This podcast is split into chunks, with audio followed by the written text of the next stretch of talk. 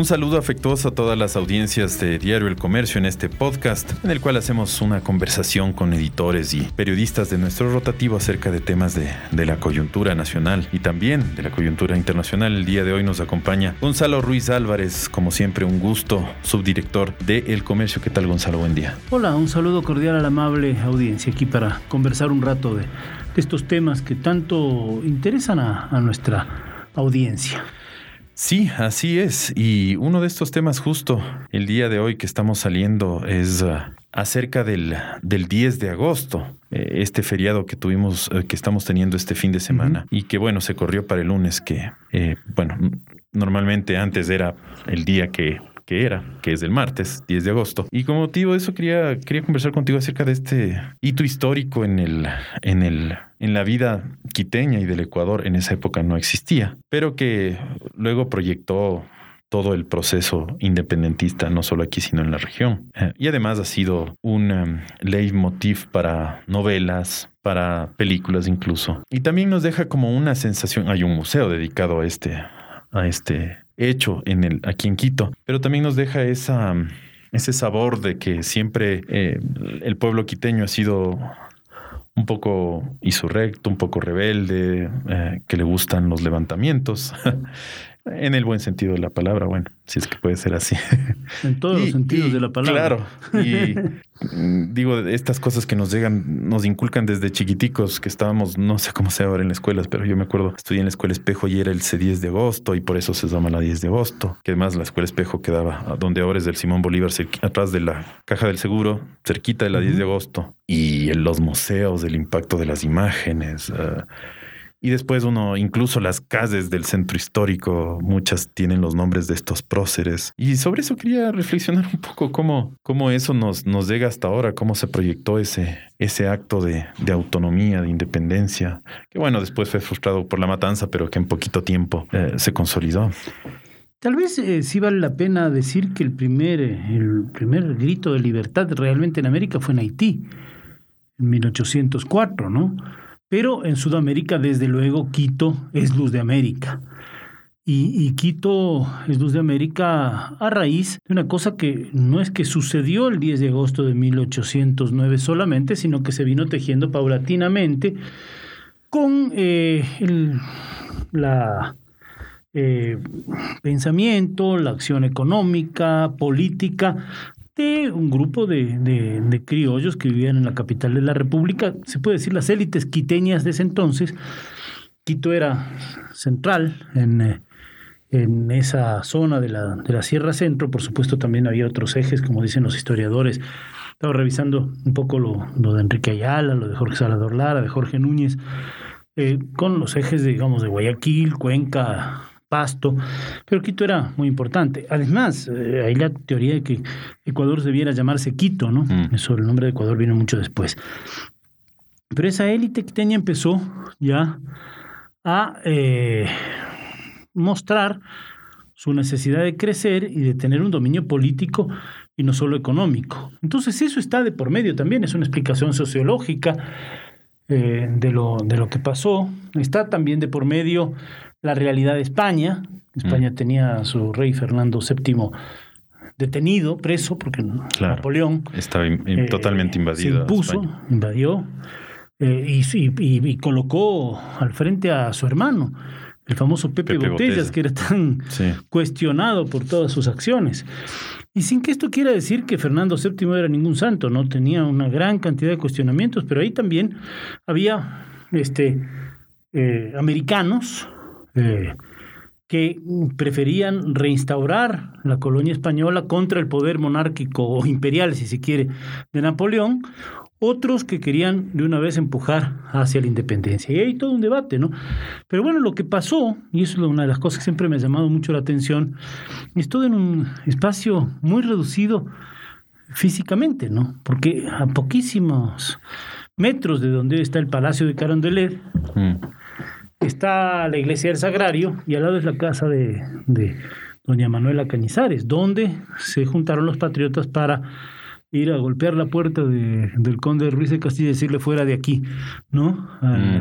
pero y dar ese, ese primer grito de libertad, decir, no queremos este rato a la colonia y, eh, por supuesto, después de unos cuantos meses, casi al año, ese primer grito de libertad fue ahogado sangrientamente por las tropas de, de bueno, que vinieron de Lima, que mandó el virrey Abascal.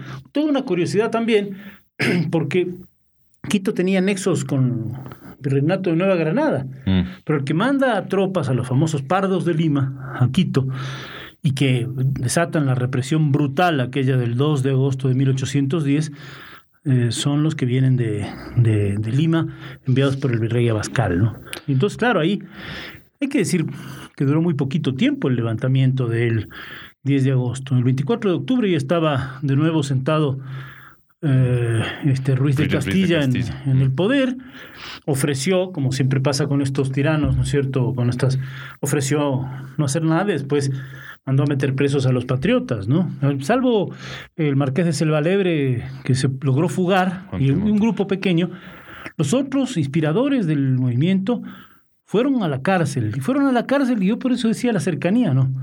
A media cuadra, hoy vemos media cuadra de donde está el sagrario, es eh, el cuartel en, cuyos bajos estaban las prisiones, las mazmorras, donde se detuvo a los patriotas y luego se, se les asesinó brutalmente. Incluso en, un caso en compañía de su familia, ¿no? Sí, y ahí está el, Museo de Cera, ¿no? El Museo de Cera es el que nos ha impresionado a todos desde jóvenes, ¿no? Para los que no han tenido la oportunidad de ir de, niños. Pero deberían buscar, eh, por ahora que es la facilidad de Internet, Museo de Cera, los Patriotas del 2 de agosto, ahí están eh, Rodríguez de Quiroga, Morales, Morales, está la familia de ellos, está, bueno, ahí murieron también Juan de Salinas, Río Frío, en fin, estaban ellos detenidos. Y es un museo además que tiene unas obras de arte muy interesantes, es que vale la pena sino solamente por conocer historia, ver una partecita de la historia, eh, visitarlo, también por las magníficas obras de arte que, que hay allí. Pero eso fue muy poco tiempo después, ¿no? Otro escenario interesante, eh, creo que también eh, fue el, el, convento de San Agustín, ¿no? Allí en el ahorita se me escapa el nombre exacto, pero esta, la sala capitular es donde se proclama, La, independencia y la autonomía de Quito y al presidente del, de, Por supuesto. Quito, ¿no? Y, tanto que, bueno, en el convento de San Agustín hay varios restos de importantes patriotas y están ahí en las, en las catacumbas, ¿no? Yo, yo, a propósito de lo que acabas de decir, películas y todo, fíjate qué, qué fecha para para rendir también un homenaje a ese maestro de sabiduría, de historia de la lengua que es Juan Baldano. Juan mm. Baldano que acaba de fallecer hace poquito tiempo, eh, que nos acompañó, tuvimos la suerte, el honor de conocerlo y que nos haya acompañado como articulista de Diario El Comercio durante mm. tantos años, derramando su sabiduría, derramando su, su cultura inmensa, su amor por la cultura griega, su eh, conocimiento de la historia y un guion de esa, de esa famosa película, ¿no? Sí, mientras llegue el día. el día, ¿no? Que es una novela de, Juan Camilo adaptada al, cine por Camilo Luzuriaga. Así es que nuestro homenaje en este día, tan cercano de su muerte, a quien logró proyectar hacia la historia de su pluma, de su magnífica pluma, porque Juan era un sabio, eh, de nuestro respeto y admiración por él. Tuvimos la suerte de contar con él en este periódico. Eso es una, una maravilla. Y aquí venía muchas veces a hablarnos de sus colecciones o llamaba por teléfono, en fin. Eh, así es que él, él contó un poco toda esta historia. Otro tema que no podemos perder de vista es lo largo desde el primer grito de libertad 1809 hasta la independencia definitiva después de la batalla de Pichinche 1822. Mm.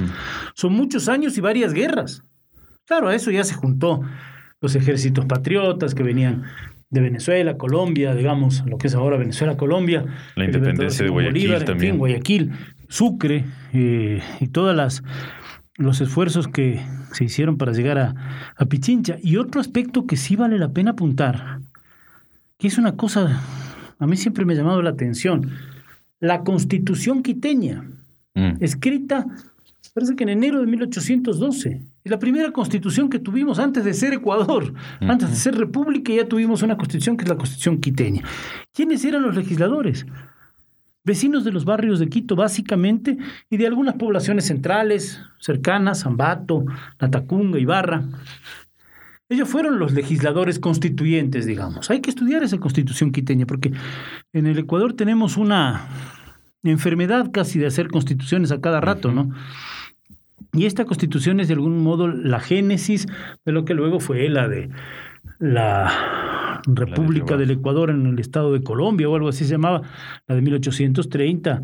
Eh, que se redactó en Rebamba, ¿no? Claro, eh, claro la, la, la, pero la génesis es la constitución quiteña y además paralela a una constitución muy importante, la primera que tuvo España, que le llaman la PEPA, ¿no? ¿Por qué le llaman la PEPA? Porque era una constitución, mientras José Bonaparte estaba en el poder, Pepe Botellas, y nació en las Cortes de Cádiz, donde también tuvimos importantes legisladores ecuatorianos, ¿no es cierto? Creo que fue Mejía, uno Nequerica, Rocafuerte también después. En fin, en, en, esa constitución de Cádiz. La primera constitución que tuvo España nació el mismo año que la primera constitución que tuvo el Ecuador o la constitución quiteña, como se hace. Entonces, toda una eh, relación importante, ¿no? Pero claro, fueron largos años, ¿no? Porque si se ahogó el primer grito de libertad en sangre, el primer grito de libertad de 1809, 10 de agosto, se ahogó el 2 de agosto de 1810. En el ínterim también empezaron otros gritos de libertad en América. En mayo, 25 de mayo de 1810, en, en Buenos Aires y toda la reunión del Cabildo. Y en fin, o sea, ya empezó, ya se regó. Pero Quito fue luz de América y esta famosa frase pues fue también de un sacerdote de origen chileno, ¿no? Que eh, pensó en esta irrigación de la luz, de la libertad desde Quito. Eh, y creo que por eso es importante que las fechas patrias se, se recuerden, se conmemoran. Ahora esto de correr feriados, hay personas que están de acuerdo porque se, se puede descansar un poquito más. Hay otros dicen que las fechas patrias son inamovibles. no olvidemos una cosa, ¿no? Durante muchos años el cambio de poder era el 10 de agosto. En otras épocas fue en enero y recientemente de nuevo, digamos, en, mayo. 24 de mayo. Pero, pero fue durante algunos años el 10 de agosto. Yo recuerdo en el retorno a la democracia y todos esos años fue un 10 de agosto y siempre se aprovechaba para hacer una exaltación a los patriotas.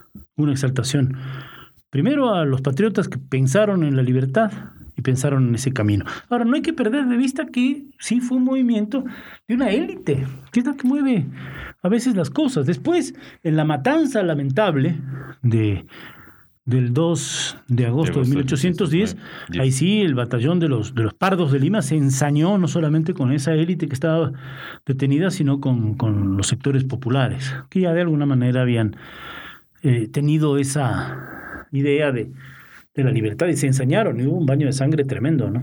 Sí, sí, sí. Y es muy, muy enriquecedor recordar la biografía de, de varios de estos patriotas. Tal vez algunos son mucho más eh, se sobresale más o se conoce un poquito más. Tú has dicho el, el caso de Juan Pío Montúfar, Salinas, pero bueno, Quiroga, Morales, hay, hay varios. Y también otro, otro hecho de que con esta matanza ah, que se da en 1810, eh, también no sé hasta qué punto quedan tanto las élites como los criollos aquí en Quito un poco apagadas. Eh, no había tal vez tanta fuerza de las de los uh, intelectuales como si hubo en Guayaquil en 1820 y cuando llega Bolívar y Sucre por supuesto que había bueno se fue expandiendo no pero pero, lo, esas, esas cabezas ajá no ahogado en sangre y por supuesto el temor. Si viene una tropa yo no sé no no no no recuerdo ahora el número de los que mandó el virrey Abascal los Pardos de Lima pero fíjate que Quito era una población chiquitita entonces mm.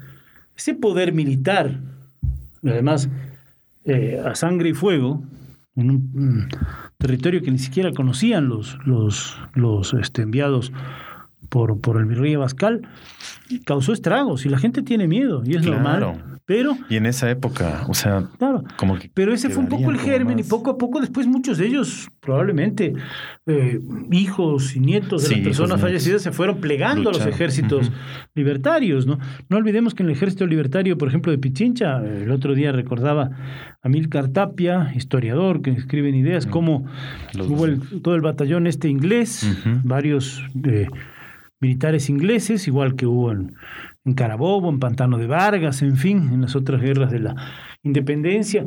Hubo gente que vino del sur también, eh, de, de la gente de San Martín, vino también a pelear y pelearon. Eh, ya, ya se hizo una, una cuestión americana, ¿no?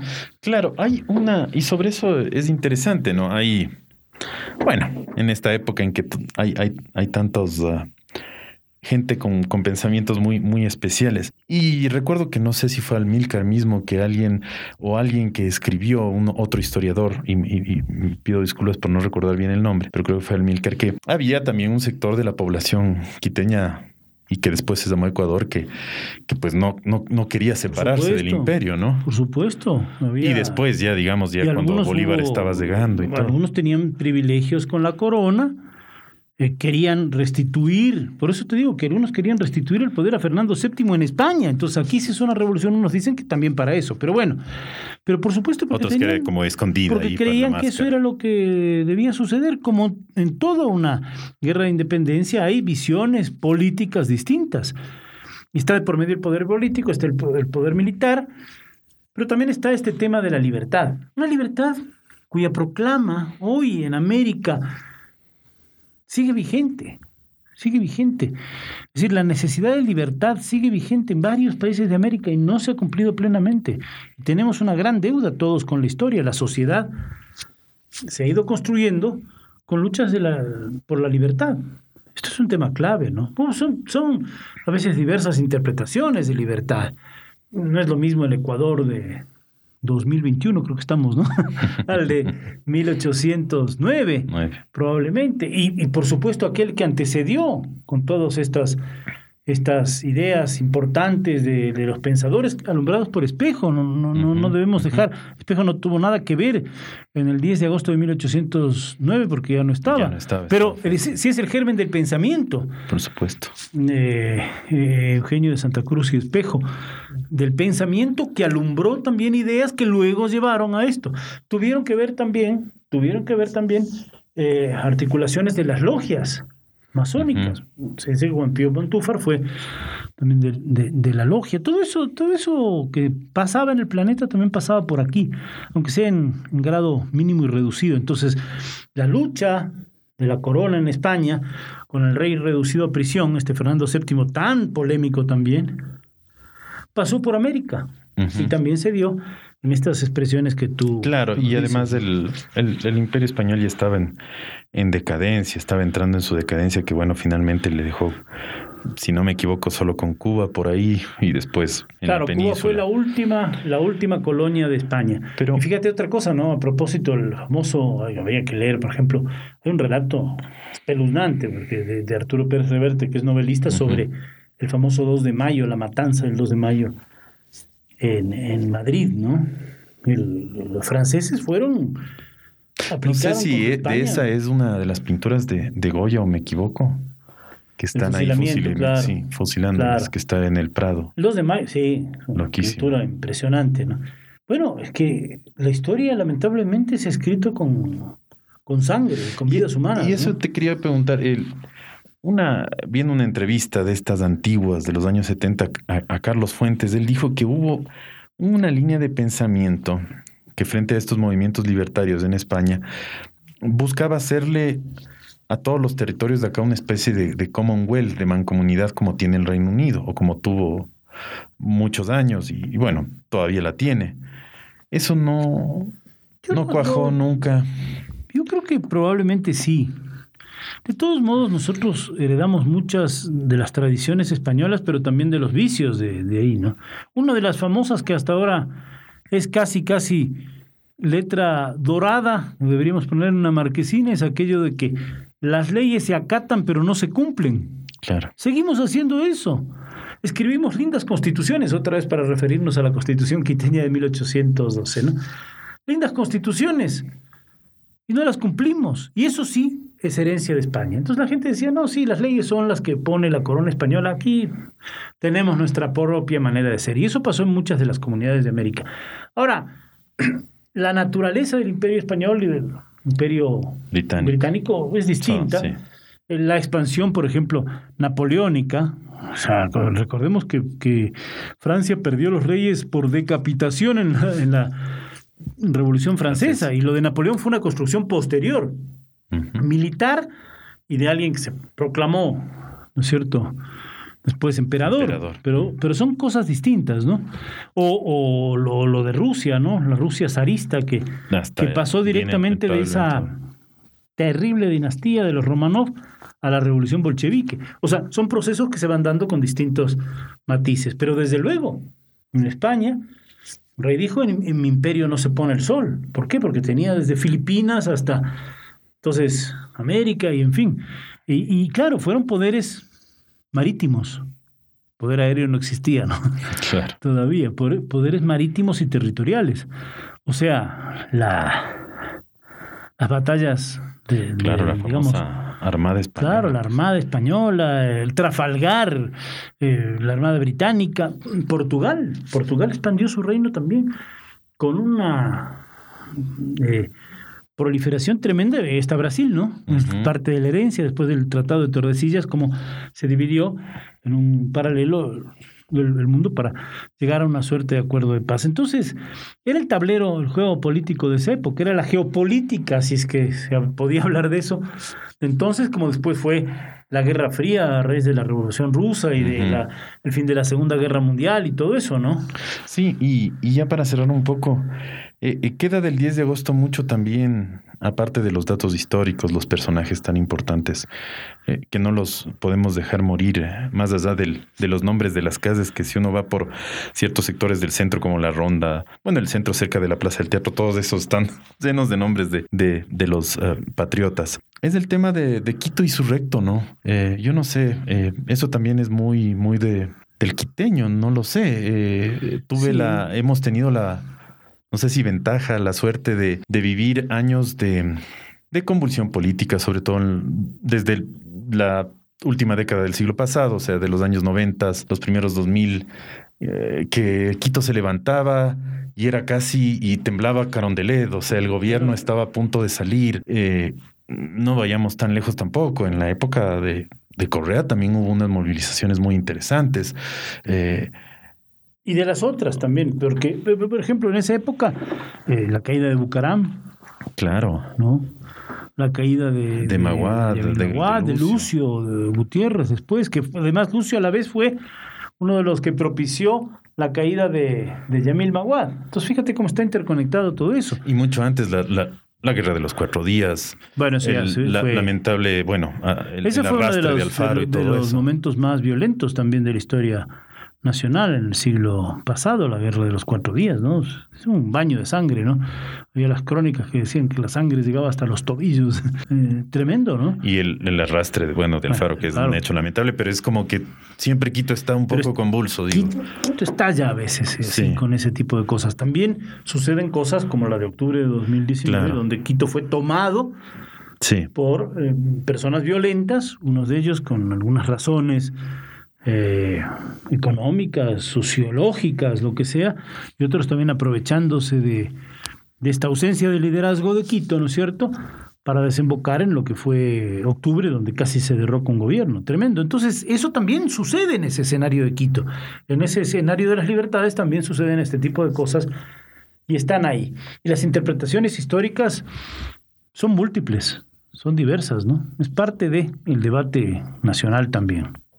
Sí, riquísimo. Bueno, creo que en esas calles del centro las mismas piedras ah, hablan de la historia, ¿no? Ah. sí, sí. No, está, por ejemplo, sales del Palacio de Gobierno y ves la placa de, de García Moreno. El asesinato de García Moreno. Eh, vas a la catedral y están los restos, de, supone, del mariscal Sucre, ¿no? Que por lo menos la, eh, eh, en esa misma catedral fue donde se celebraron grandes, ¿cómo se llama esto? sermones religiosos, pero también algunos con un hondo contenido político, ¿no? Hay, hay y además de entre los patriotas hubo sacerdotes también. A mí me, sí, a mí me parece muy, muy interesante. Eh, bueno, hay algunas novelas también, entonces a veces la historia novelada tiene ese, ese problema que nos ilustra, pero a veces también nos confunde un poco. Pero, mm. pero es lindo leer las novelas de todo eso que pasó, porque si nosotros ponemos las fechas 10 de agosto de 1809, 2 de agosto de 1810, 24 de mayo de 1922, Claro, 9 se de octubre. queda. Es decir, nos quedamos con esa fecha, pero en el ínterim la gente siguió viviendo y seguían pasando cosas y había muchas de las historias tejidas que son muy interesantes de, de aquella época y hay que seguirlas mirando y conociendo. Además es muy, muy lindo, ¿no? Imaginarse Sí, el Quito sí, de sí. entonces. Todo esto que yo digo sucedía en un teatro de operaciones, para llamarlo con un término casi casi militar, ¿no? Pero reducidísimo, ¿no? En poquitas cuadras, donde Claro. pasaban todas las cosas, ¿no? Claro, bellísimo. Y, y ahora más que nunca que, que se acerque el, el- el- el bicentenario de, de la batalla de Pichincha, que yo, Bueno. la independencia de lo que, lo que hoy es Ecuador y, y que tenemos que seguir recordando para que se como Perú acaba de celebrar su Sí, bicentenario también. Ahí está Ayacucho, en fin. Y, y- y to- y todas estas otras gestas libertarias donde participaron muchos de los militares que, bueno, Bolívar dirigió personalmente la, la batalla en el Tahuando, en Ibarra. La única que dirigió militarmente en Ecuador, en territorio... en- en territorio que después fue. O bueno, las otras gestas libertarias donde varios de los militares que participaron en Quito, el Sucre, pues tuvo qué rol tremendo en, eh, en el Pe- Perú y en, Colombia, Gran Colombia, Venezuela, ¿no? De- vino Sucre del Norte, el Claro, primer y- presidente de la República fue Flores, que también nació en, En Venezuela. Venezuela. Y además Estaba todo se, interrelacionado, se- se ¿no? casó con una quiteña también. Tuvo, Claro. No, no, no. sí. Por ahí está la casa de Sucre, que es otra cosa Por linda de visitar, ¿no? Y está en el eh, en Conocoto la, la hacienda que tenía, pues eh, la mansión del Dian con la con, con la marquesa de Solanda. También hay ahí en, eh, en el Valle de los Chillos, está bueno cerca de, de las instalaciones militares, hay una hacienda antigua muy interesante, que bueno, de la familia de, de Camilo Ponce, pero donde las tropas eh, se acantonaron también antes de, de Pichincha, porque eh, llegaron primero a los Chillos. Además, los Chillos era un gran granero de, bueno, hasta hace poco tiempo fue un gran granero, ¿no? Y ahí se forjaban armas en, en sus bajos, ¿no? Para los ejércitos. Entonces, toda esa historia está ahí, todavía medio viva. Sí, sí. Tenemos no, que no, aprovecharlo, Hay que, o sea, sacarle el mejor provecho y, bueno, me acuerdo por ahí antes que era, eh, no sé si algunos de los que nos escuchan, el primer texto que uno le venía a las manos de los héroes era el, el famoso terruño, ¿no? Y Sí. la historia del Ecuador, eh, que uno se, se leía ávidamente las, esas biografías. En una, ahora uno ve una página chiquitica, pero ahora las nuevas generaciones tienen todo el internet que hay ahí, uf, tanto Sí, material, pero no hay, cosas. no hay que dejar de visitarlos. Sí, sí, sí, sí, sí, están en sí. Quito Están vivos. hacen- Vayan Sí. al, al museo este, del cuartel de la Real Audiencia. De la Real Audiencia, el Museo de Cera. Y que fue también el cuartel del- del- de los soldados estos del, de Lima que tomaron presos a los. No, y además también, esa, ¿no? ese, esa manzana tiene está una la historia picota esa famosa, ¿no? Sí, está, es riquísima porque además era de los jesuitas, una época les, les votaron, ahí estaba el San Gabriel. Bueno, había toda esa manzana tiene, pero millón historias. Y te cruzas sí, la casa, está el Banco Central, bueno, hay una. Y qué Claro. decir de, del, del Palacio. Y los templos, ¿no? Por Son supuesto. El eh, Quito, este Quito patrimonial que hay que rescatar y cuidar. Tiene esos templos en un, también en una Sí, zona muy... y que ha resistido, dices uno. A veces se desanima porque a veces no está tan bonito, etcétera. Bueno, Hay que cuidarlo y, cientos y años. mucho, ¿no? Porque es lo Sí, que la gente no, de afuera admira, ¿no? Viene y lo primero que van a la Claro, yo creo, San y lo que nosotros también le queremos tanto, ¿no? Claro, claro, claro. Creo que los quiteños y no quiteños incluso tenemos un amor especial por el centro histórico. Como Sí. que hay que visitarle de vez en cuando, pero con ese cariño. Bueno, ha volado el tiempo otra vez, Gonzalo. Contigo siempre es un placer tener estas conversaciones aquí en la cabina o en tu casa también, que es un espacio muy especial también. Siempre, siempre lo recuerdo con mucho cariño. Y gracias por esta, esta reflexión del, Dios de, ago- del 10 de agosto, una, una mirada amplísima, ¿no? Que podríamos seguir discutiendo. Que nos siga latiendo eso de libertad, de independencia, que siempre hace falta. Sí, sí, sí, sí, que no nos olvidemos, ¿no? Sí. Que no nos olvidemos. Tanta gente que ha entregado su vida por eso. Hagámosles un, un homenaje, pues preservándola. Muchísimas gracias Bueno. a Gonzalo Ruiz Álvarez. Él es subdirector de Diario El Comercio. También estuvo con ustedes Alberto Araujo, editor de nuevos productos. Gracias por estar con nosotros. El día de mañana un nuevo podcast. Una excelente jornada.